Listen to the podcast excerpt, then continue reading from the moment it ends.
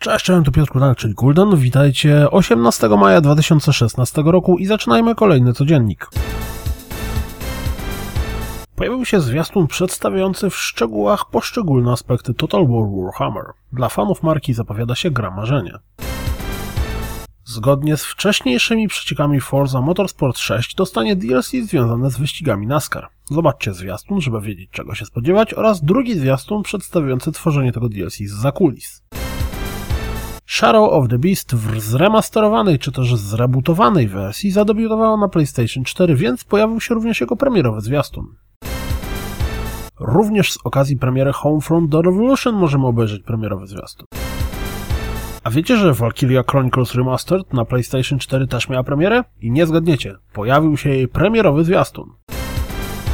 Jak już mogliśmy zauważyć, dzisiaj tematem przewodnim jest premiera, bo dotyczy to również gry Shadowrun, tej skradanki, której demo na PC miało obniżyć cenę gry. Tytuł jest dostępny na PC i PlayStation 4, a my możemy obejrzeć jej zwiastun.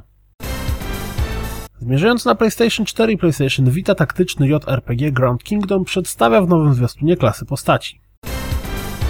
Coldwood Interactive, twórcy Unravel, podpisali z Electronic Arts kontrakt na kolejną grę. Subnautica, czyli jedna z tych gier skupiających się na przeżyciu, tworzeniu przedmiotów i zwiedzaniu otwartego świata, która dziejąca się głównie pod wodą, pojawiła się właśnie w Xboxowym Game Preview. Od pewnego czasu dostępny jest również w Steamowym Early Accessie. Wygląda na to, że letnia wyprzedaż na Steamie rozpocznie się 23 czerwca i potrwa przez dwa tygodnie.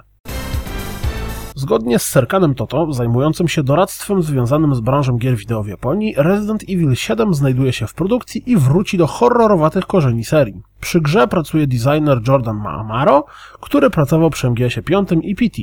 Więcej informacji poznamy na E3. Jeśli mieliście wątpliwości, że Detroit Become Human dalej znajduje się w produkcji, to twitterowe konto Quantum Dream dowodzi dowody, że tak właśnie jest.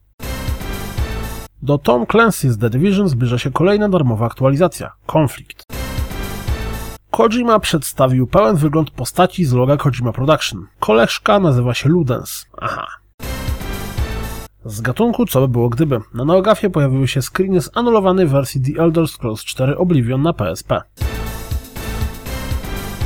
To wszystko na dziś, jak zawsze dziękuję za słuchanie, jak zawsze zapraszam na www.rozgrywkapodcast.pl Jeśli doceniacie moją pracę, wesprzyjcie mnie na Patronite i mam nadzieję słyszymy się jutro. Cześć!